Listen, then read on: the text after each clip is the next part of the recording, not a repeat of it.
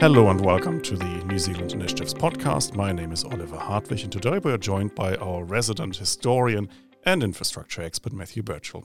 Great to have you on the podcast. Thank you, Oliver. Great to be with you.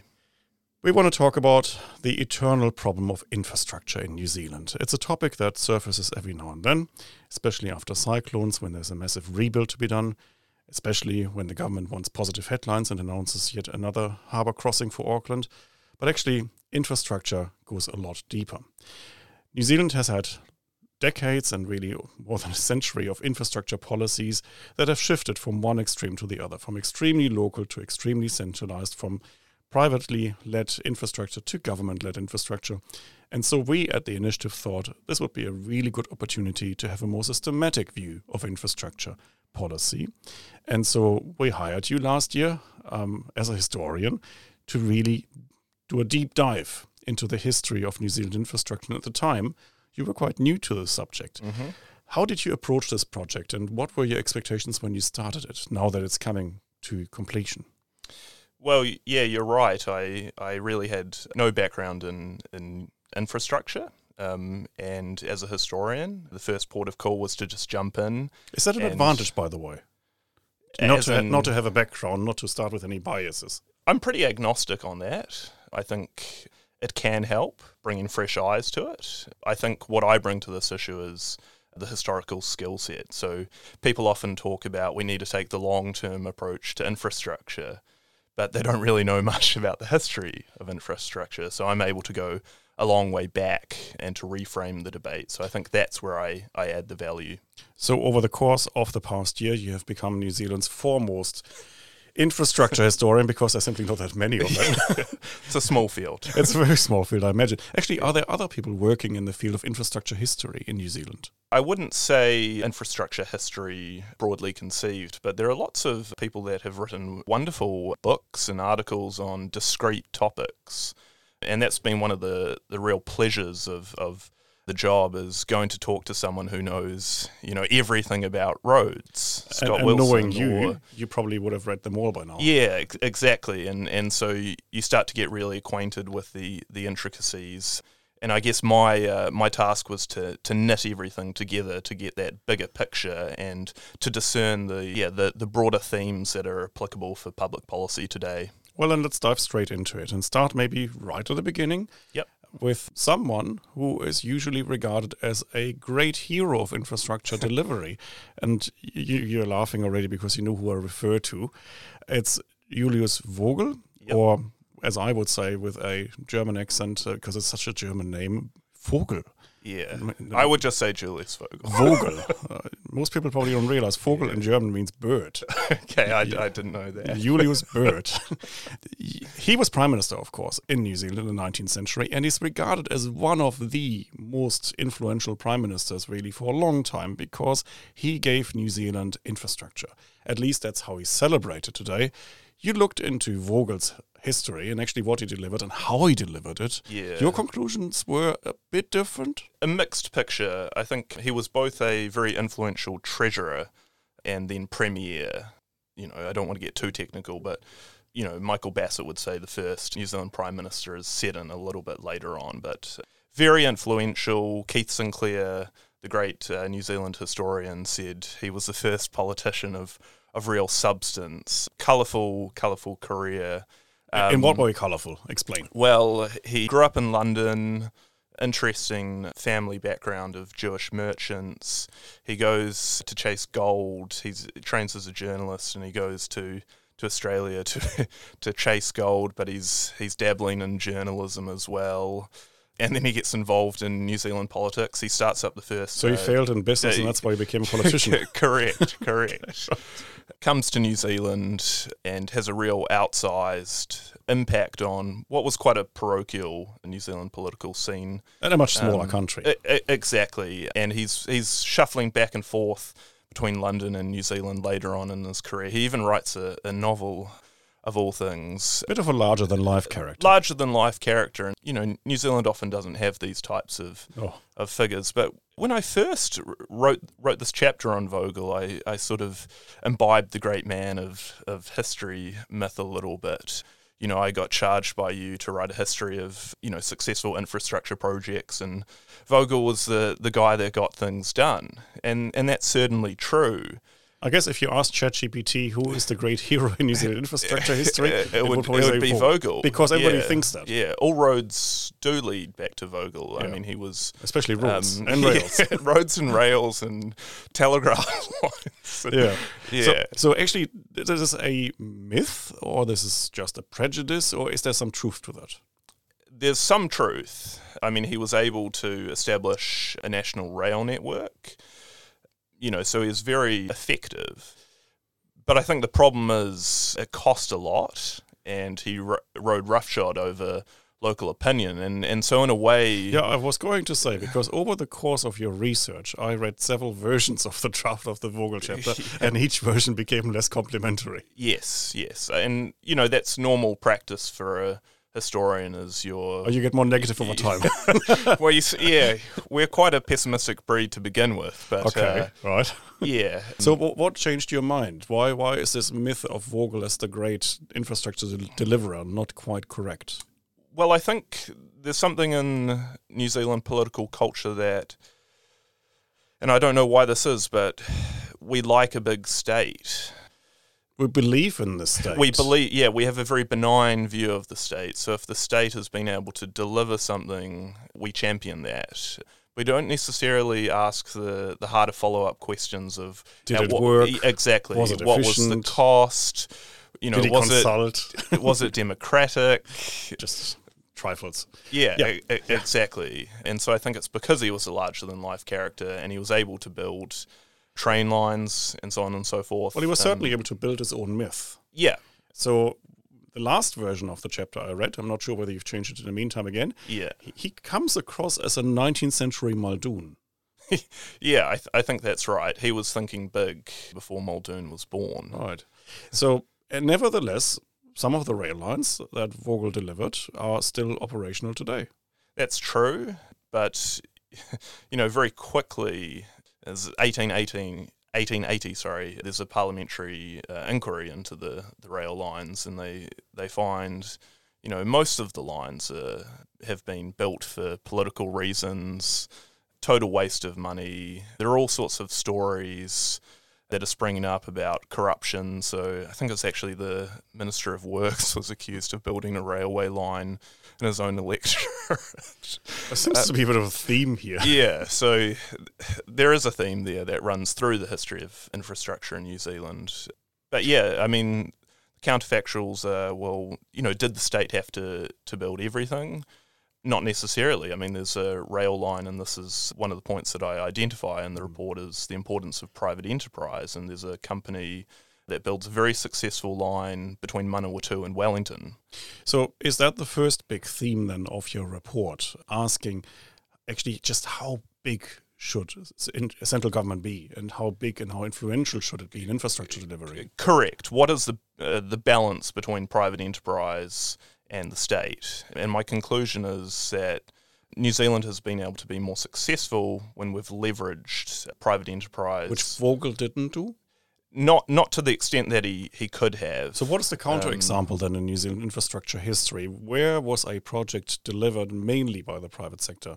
I mean, you will always have some state involvement, obviously. sure. But where is the positive counterexample to Vogel? Yeah, so I think, you know, if we can sort of bookend the report, as it were, jump from Vogel to my last chapter where I, where I look at broadband, I think this is a great example of where New Zealand was able to utilise the private sector to, to deliver infrastructure in a good way. So the state steps in to invest in the core infrastructure.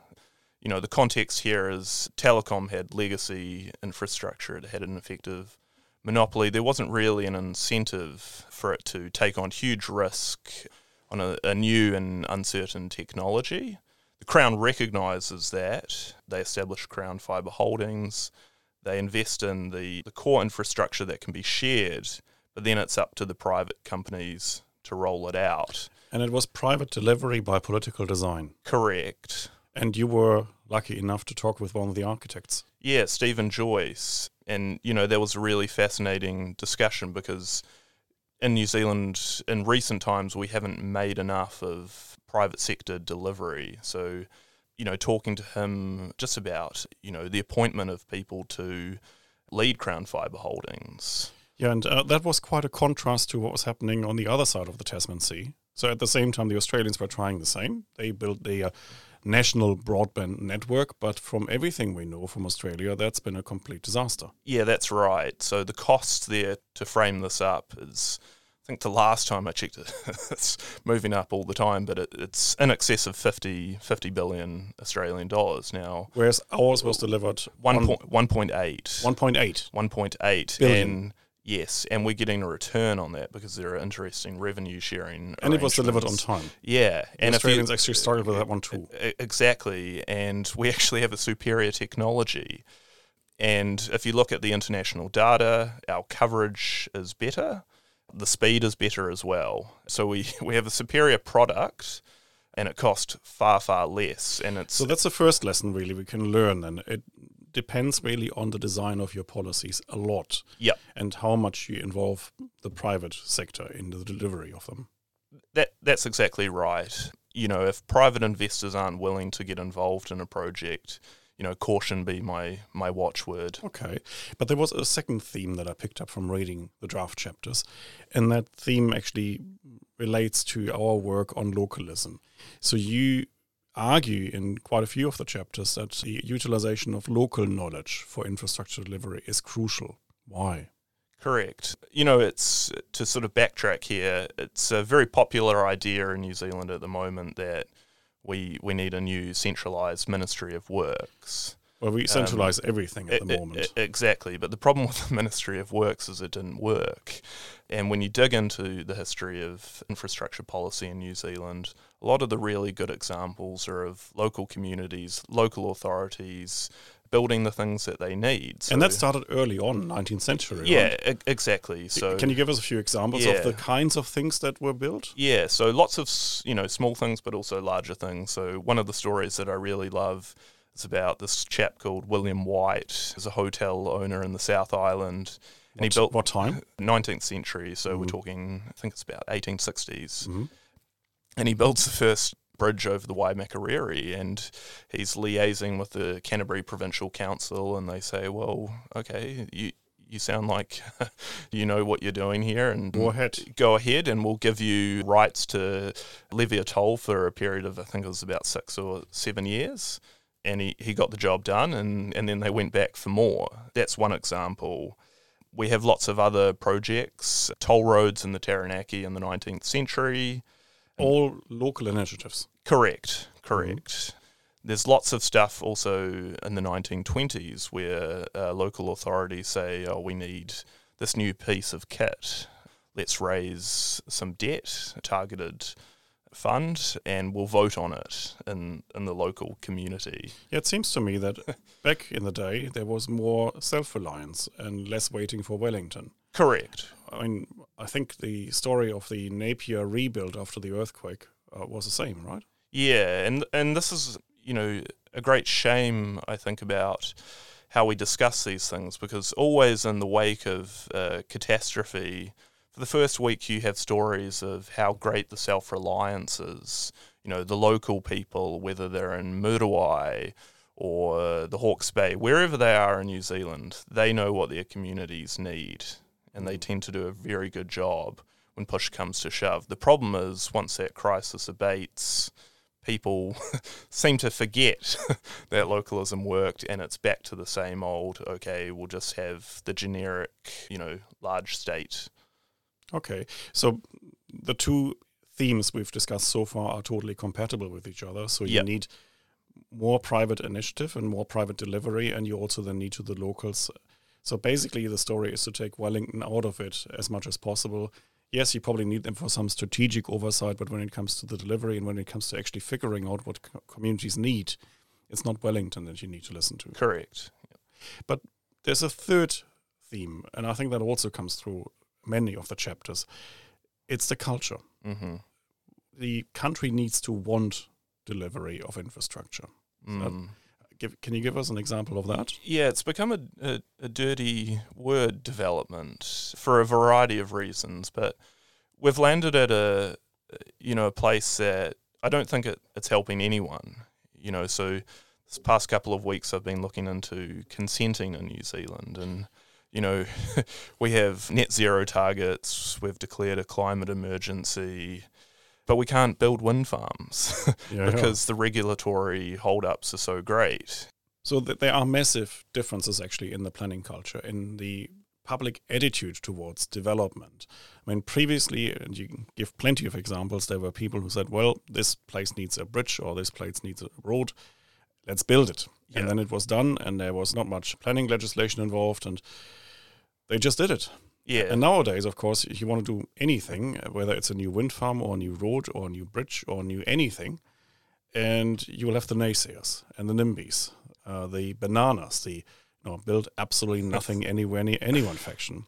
And you will always find the endangered parrot hamster that just happens to live in this patch and has to be Yes. relocated. And they are always m- a thousand reasons why this can't be done. An endangered species of Always, grass. always. By the way, not just in New Zealand. I mean, it's the same story around the world. We've become so anti-development because we always find some reasons to say no. Yeah, Why? That's right. Why? That's a million dollar question. I think it's a slow accretion of regulation. You know, we're seeing this with how we're going about the RMA reforms. Hmm. Things added on top of one another, and we've And these of laws become longer and longer e- over time. Exactly. So you go to repeal the really long law with an even But is there deeper philosophical yes, reasons? So we've lost sight of the benefits of development and, and building the things that we need. You know, a thousand page report on the parrot or the, the grass, you know, that may be interesting to people who are interested Yes. in parrots and grass, but it doesn't help you build the things that you Indeed. need. Uh, Isn't there a wider philosophical point here? New Zealand, 19th century, was basically the last project at the very la- late end of the Enlightenment period when things were possible because people believed in progress. That's right. That's our intellectual inheritance. But it's it's that conceptual inheritance matched with you just had to, to build things to survive. So the incentives were very strongly aligned. You know, you didn't have a road network. You didn't have all these things that we, we take for granted now. They had to build them. And I think it's the mix of those two things. And Mm. and we've lost sight of that and, and part of part of this report is is trying to recapture for New Zealanders the fact that this actually is part of our DNA. We were able to to get things done, and we can do so again. And so I just try and It was a different mood at the times, that. and I'm sure you would have come across this when you went to the archives. When new pieces of infrastructure were opened in the past, they were big celebrations. There were fireworks, there were ribbon cutting ceremonies, there were really almost public holidays for them because people were so excited. And now we've got infrastructure projects, and what I find bit strange is actually we don't even celebrate. Yeah, we, we celebrate the announcement of the big project that But we probably don't need, but not the actual delivery. And I mean, the Auckland Harbour Bridge was a, a great example. You know, there were songs written, holidays, dignitaries, you know, you name it, it, it was happening. And there was this A um, song for the opening of the Auckland Harbour Bridge. and there's this kind of I was always touched by this kind of quaint mid twentieth century positivity about development because that just wouldn't happen with the you know say a second crossing or whatever it is. Well, nowadays, I think when we open big things, even really big things like Transmission Gully, the coverage is typically, yeah, but this is now 15 years delayed. Well, we first talked about it in the 40s. It was uh, a massive cost overrun, and it still doesn't work, and there's no mobile coverage when you drive through it. So immediately negative. Yeah, exactly. But I guess if yeah, if something is costing a lot of money and it's it's very late, it's hard to to get in behind it. So I think that's where you know getting that stripping tho- those regulatory hurdles and focusing on what matters to get things done can get people behind the projects. It just demonstrates a completely changed mood. Yep, that that's true. But as a historian, you know, I'm trained to go back and identify forks in the road and try and recover things that we may have lost for now, but we haven't lost forever. So that would have been my final question, actually. As a historian, you look backwards. You're not a futurologist, but what would you like uh, the current generation to learn from your report? And, and do you think it is possible, even in theory, to go back to the development framework that New Zealand once had? It's always possible. I think if New Zealand is going to navigate its way out of, you know, this infrastructure morass that it's found itself in, we need to return to the basics. Uh, what are the basics? It's leveraging the private sector, private enterprise. It's focusing and prioritizing local interests over what Wellington is saying. And then finally, it's about you know rekindling that that cultural appetite for you know what we need to build these wind farms. We need to you know do this or do that. There's no reason why we can't. That's a good conclusion. And I, I think this will be a very important report. And I hope that it informs our debates, especially in this election year. And maybe it makes us learn things from our own past to become a better country again. Let's hope so. Thank you, Matthew. Thank you, Oliver.